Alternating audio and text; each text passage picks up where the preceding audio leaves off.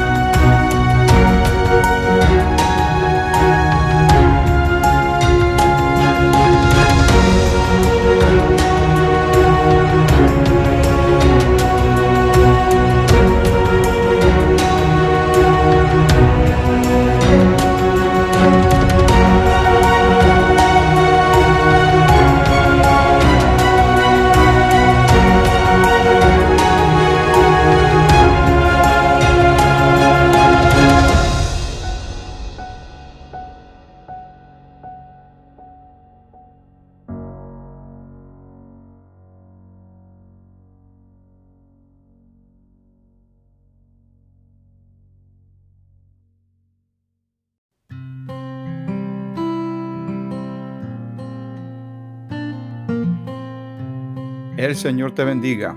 Buenos días, buenas tardes o buenas noches, dependiendo a qué hora estés escuchando estos episodios de Grace 21. Gracias para el siglo XXI. Te saludamos. Espero que estés bien. Mi nombre es Miguel Antonio Ortiz y continuamos esta serie de grabaciones. Eh, el título eh, lo sugiere bastante claro, supongo. Grace es gracia, 21 es por el siglo que estamos, siglo XXI. Y aunque la palabra de Dios, eh, y estos son argumentos que mucha gente presenta, ¿verdad? Que se oponen o cuestionan a Dios, la fe cristiana y la Biblia, pues sobre todo la Biblia, pues se ponen a hacer preguntas, humanamente son lógicas, pero eh, vamos a, a meditar en esto un poco. Por si acaso alguien que de momento se topa con esta grabación, pues tiene el mismo pensamiento. Y diría que un documento tan antiguo de más de 2000 años que se terminó de escribir, que es lo que tenemos hoy como la Biblia, o sea, la palabra de Dios, alguien podría decir, pero eh, ¿cómo? Primero, ¿será verdad que ese documento es cierto?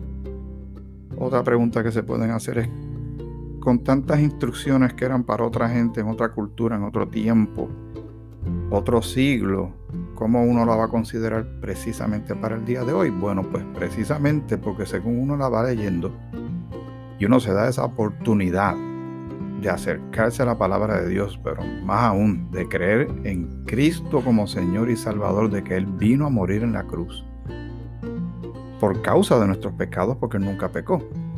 Pero Él se hizo el sacrificio él nos sustituyó a ti y a mí en esa cruz, porque la paga del pecado es muerte, es muerte espiritual, es separación de Dios. Pero Dios, en su amor tan grande para con nosotros, envía a su Hijo Jesucristo, que entrega su vida en la cruz del Calvario, derrama su sangre, es sepultado y resucita gloriosamente al tercer día.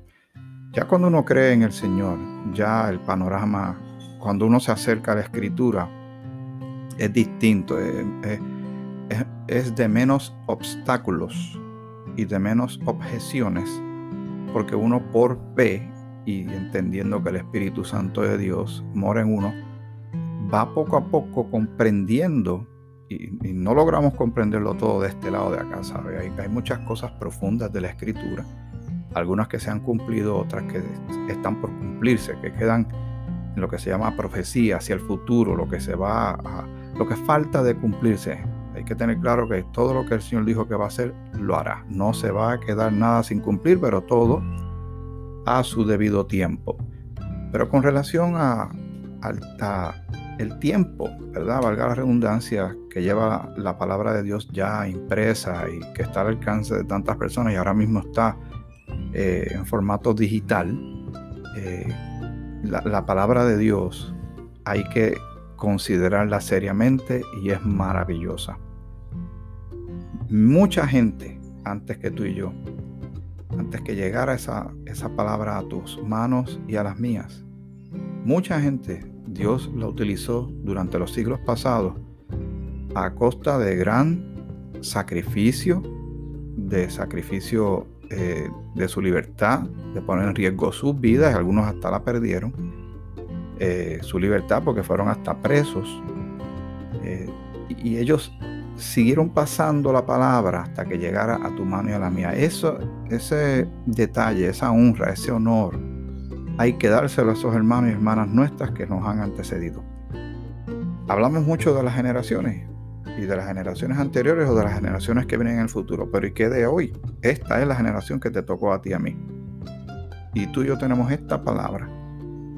Hoy, donde hay gran enseñanza y mucho consejo para vivir una vida de gracia en el tiempo de la gracia. Por eso Grace 21, gracia para el siglo XXI. La vida de gracia, el Grace Life, se puede llevar a cabo si sabemos lo que Dios quiere que estemos haciendo y lo ponemos en práctica. Ya no nos sentimos obligados por la ley, porque la ley que Dios mismo la estableció forzaba. Él lo hacías o no lo hacías y también la ley lo que demostró claramente es que nosotros somos pecadores. Porque estamos eh, este, somos transgresores de esa ley consistentemente. Por más que tratamos de que nos salgan bien las cosas, tarde que temprano, en un día cualquiera, algo hacemos que, nos demuestra que realmente nos quedamos cortos ante lo que pide un Dios que es santo y perfecto. Y Él sabiendo que nosotros no somos santos y perfectos y no podemos llegar a ese estándar de Él que es de perfección y de santidad total, pero nos ama y nos quiere rescatar de lo que pasó en el Edén, envía a su Hijo Jesucristo a morir en la cruz por ti y por mí. Ese es, y me has escuchado decir esto muchas veces en estas grabaciones, pero es porque estoy convencido de ello, de que lo que Cristo hizo en la cruz es el favor más grande que jamás se te haya hecho a ti o a mí. Mire que, que, que mucha gente nos ha ayudado en la vida y damos gracias al Señor por ello. Mucha gente han aparecido en momentos críticos, determinantes de nuestras vidas, pero nada de eso se puede comparar ni se acerca a lo que el Señor hizo y recibió en su cuerpo, en su ser, en favor tuyo y mío, cuando nosotros no merecíamos eso.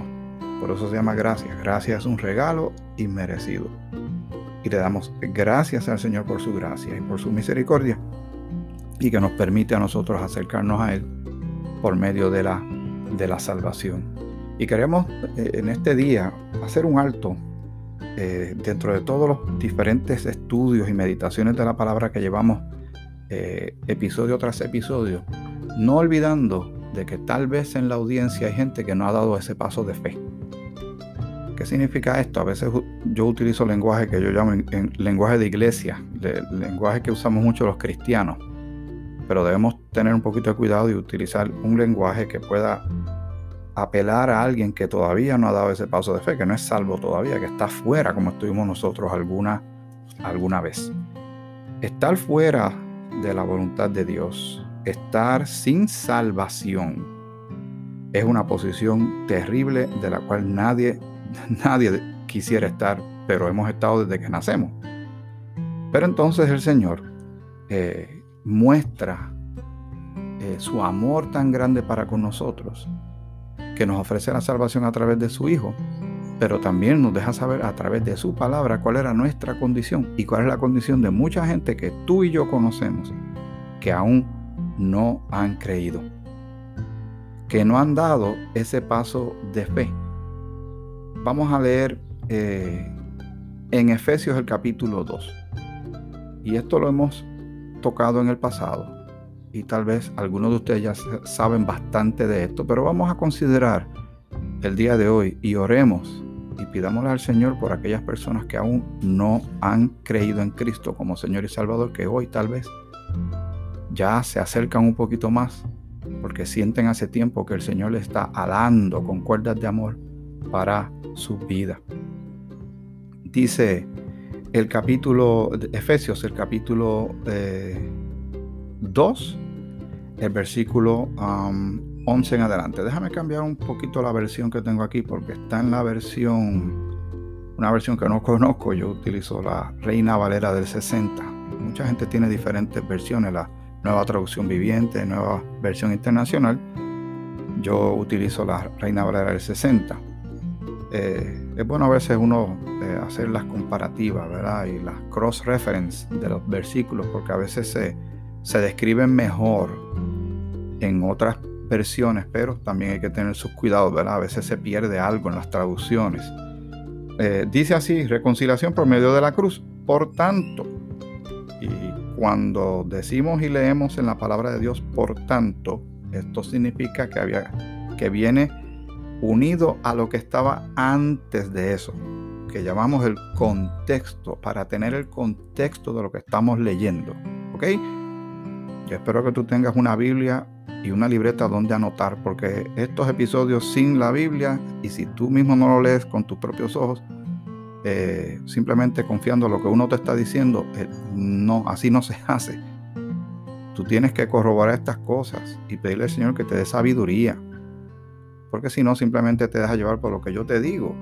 Pero yo puedo estar citando un texto equivocadamente. Eh, o tal vez lo estoy interpretando de la manera que, ¿verdad? Uno pretende que sea la manera correcta, uno se lo pide al Señor para uno no, no lastimar a nadie ni hacer daño. Pues por eso yo tengo una responsabilidad de este lado del micrófono. Pero allá al otro lado de la bocina, donde te encuentras tú, es tu responsabilidad ver si estas cosas son o no son ciertas. Así que vamos a Efesios capítulo 2, versículo 11. Por tanto, acordaos de que en otro tiempo vosotros los gentiles, los gentiles, cuando lo dice es que no son judíos, ¿verdad? Eh, los gentiles en cuanto a la carne, erais llamados incircuncisión por la llamada circuncisión hecha con mano en la carne, porque en la antigüedad Jehová Dios le pidió a la nación que él fundó, la nación de Israel, que a los varones obviamente se le eh, efectuara en un tiempo específico después de nacer al varón la circuncisión. Era algo que tenían que hacer por fe, demostrando la fe y la obediencia a Dios. Pero en el caso de ahora de la salvación que tenemos nosotros, no se nos exige esto. Y te dirá, pero es que hay gente que sigue haciendo la circuncisión. Bueno, lo harán por, por cuestiones de salubrista. Hay quien lo haga tal vez por la costumbre y la tradición porque lo ve en la Biblia, pero la salvación no es por obras. La salvación tampoco es por la ley. No estamos bajo la ley, estamos bajo la gracia. La salvación es algo que tú y yo hicimos o hacemos. La salvación es algo que alguien hizo por nosotros. En este caso, el Salvador, el Señor Jesucristo. Así que cuando ves eso que dice incircuncisión, es una salvación que se está haciendo sin esa obra que se le pidió a la nación de Israel que hiciera. En la piel, ¿verdad? Obviamente, del varón. En aquel tiempo, escucha esto, que esto es muy interesante y es muy importante entender la condición espiritual que teníamos delante de Dios. Moviéndonos por la vida, haciéndonos, haciendo un montón de loqueras, poniéndonos en riesgo, poniendo en riesgo otra gente, pensando que no nos va a suceder una calamidad, que podamos perder la vida y pensando que al otro día vamos a estar vivos y vamos a vivir X cantidad de años. Así vive la mayoría de la humanidad. Pero espiritualmente, dice el apóstol Pablo a los de Éfeso, que a quien le escribió esta carta, pero que la palabra de Dios es beneficiosa hoy en el siglo XXI para ti y para mí, y para cualquiera que se acerque a ella con fe. Dice, en aquel tiempo estabais sin Cristo. ¿Qué significa eso? No habíamos creído ellos no habían creído, no teníamos nada que ver con Dios, estábamos viviendo por nuestra cuenta en una situación espiritual sumamente grave. en aquel tiempo estabais sin Cristo, sin Cristo, alejados de la ciudadanía de Israel, ¿ve? porque todo tenía que ver con Israel, y ajenos a los pactos de la promesa. Todo lo que Jehová estaba haciendo con la nación de Israel, que ahora pues Dios no está haciendo acepción de personas, ya no está haciendo una cosa particular con Israel y, particular con el resto del mundo, no está haciendo una cosa uniforme en este momento que se llama la dispensación de la gracia.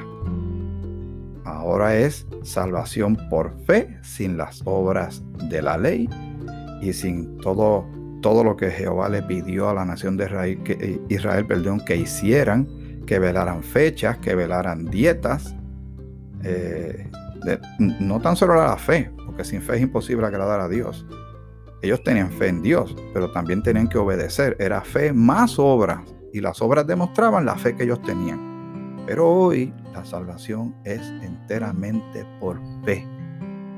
No es fe más otra cosa. Que todavía al día de hoy mucha gente te van a decir, sí, tienes que creer en Jesús, pero también tienes que hacer esto y esto otro y esto otro y esto otro, para que entonces estés seguro que eres salvo cuando ignoran totalmente que la obra de Cristo en la cruz es perfecta, absoluta, no le falta nada, es completa. Y si uno trata de añadirle a eso, primero está eh, ofendiendo gravemente a Dios. Está menospreciando la obra de Cristo y está tratando de añadir una obra humana, una acción de nosotros para poner nuestros dos centavos en este asunto, como si tuviéramos algo que aportar a nuestra salvación cuando nosotros no nos podemos salvar nosotros mismos. Pero seguimos leyendo. En aquel tiempo estabais sin Cristo, alejados de la ciudadanía de Israel y ajenos a los pactos de la promesa, sin esperanza, escuche esto, sin esperanza y sin Dios en el mundo. Hoy, gente que tú conoces y que yo conozco, familiares, amistades, Millones de personas alrededor del globo en este momento viven así. Viven sin esperanza porque la esperanza la han puesto en muchas otras cosas, en dinero, en artículos, en religiones humanas, en figuras, en cosas que no tienen nada que ver con Cristo. Todo el tiempo ignorando a Cristo, ignorando su palabra, ignorando a Dios, ignorando lo que pasó en el Calvario, ignorando lo que pasó después en la tumba al tercer día, buscando su propia justicia, buscando justificarse delante de Dios por ellos mismos. Esto es grave, es un gravísimo error, que al día de hoy hay muchísima gente, demasiadas personas, que están confiando que están de buenas con Dios y que van a llegar al cielo porque Dios lo adoptó como hijo por las cosas que ellos hacen o no hacen. O sea, que no matan, que no roban, que no usan drogas, y está bien ser un buen ciudadano. Es correcto cuidar del cuerpo y no dejar que el alcohol consuma a una persona, las drogas consuman a una persona y los metan en, en lío. Es correcto ayudar al que tiene necesidad, cuidar a los padres, todo eso está muy bien pero estamos hablando de salvación. Y la salvación es a la manera de Dios. No es como a uno le parece. Todavía me encuentro con muchas personas que cuando uno le hace preguntas directas con relación a su salvación, y tú puedes hacer esta práctica, pero no para molestar ni, ni creernos mejor que nadie porque no lo somos. Somos diferentes porque hemos creído, pero no somos mejor que nadie. Eh, y, así como se nos ofreció a nosotros la salvación por medio de alguien que nos presentó el Evangelio, nosotros tenemos que considerar lo mismo con otras personas que Dios pone ante eh, nuestro camino para hablarles de Jesucristo. Y hablarles lo que dice en Primera de Corintios capítulo 15, en sus primeros versículos, el mensaje que Pablo dice del Evangelio que él predicó, que Cristo a la cruz, murió por nuestros pecados, fue sepultado y resucitó al tercer día. Ese es el Evangelio. Es eso más, más nada. Es creer. Y entonces el Señor nos salva. Porque uno hace, la única parte que uno podría decir que es una obra y no lo es, es poner fe en Cristo. ¿Qué dice la escritura en Hechos capítulo 16? Que lo decimos aquí a cada rato. La respuesta a la pregunta más importante del mundo. La pregunta más importante del mundo la hizo el carcelero ante Pablo y Silas y dijo, señores, ¿qué yo debo hacer para ser salvo? Y cuando él contesta, cuando ellos le contestan al carcelero, que tenía un genuino interés, tenía un corazón listo para recibir el mensaje. Que uno quisiera que todo el mundo estuviera así, pero no, no siempre es así.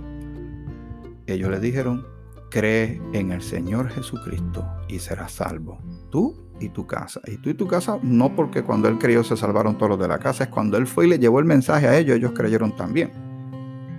Pero la parte importante es esa parte A, ¿verdad? De ese texto en Hechos capítulo 16, donde dice, cree en el Señor Jesucristo y serás salvo. Ya está. Y hay gente que lucha con eso.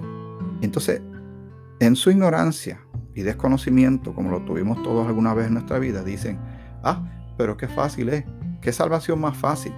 Y uno tiene que volver a tomarlos con mucho amor y cariño y decirle, ¿tú crees que fue fácil? Leamos las porciones bíblicas en los evangelios de lo que padeció Cristo en la cruz.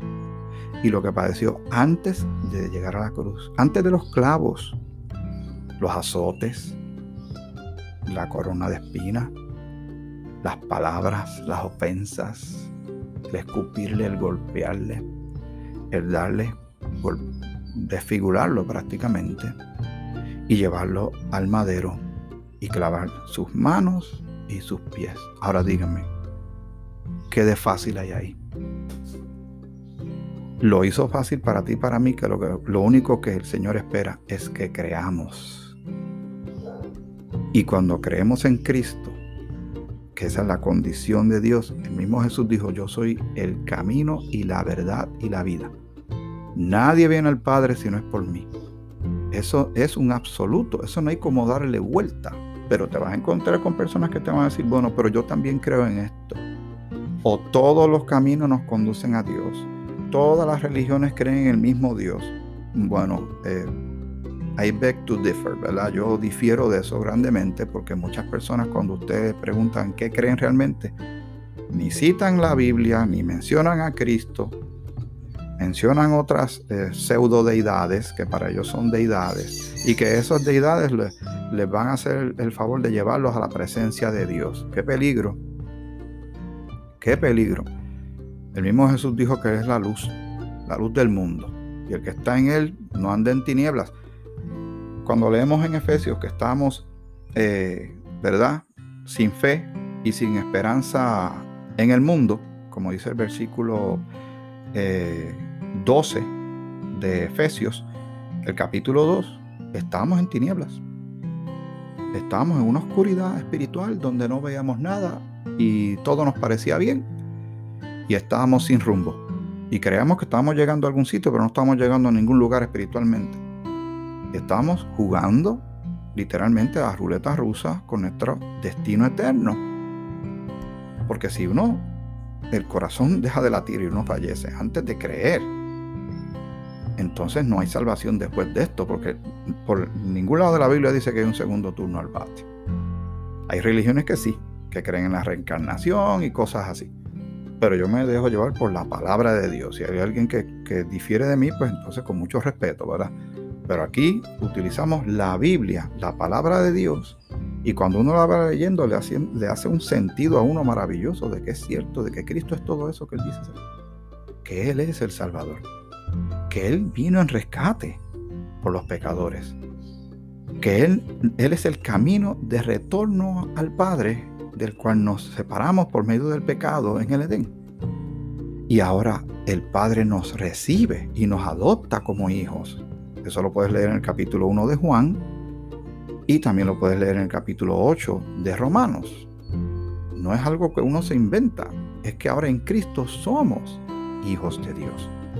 Si una persona no ha creído en Cristo, no le tiene como su único y suficiente Salvador, pues entonces todavía no es hijo de Dios, es una criatura y tiene el potencial. Pero mientras tanto está, esta es su condición. Para alguien que esté escuchando esta grabación, voy a leer nuevamente lo que dice Efesios, el capítulo 2, el versículo 12. En aquel tiempo estabais sin Cristo, alejados de la ciudadanía de Israel y ajenos a los pactos de la promesa, sin esperanza y sin Dios en el mundo.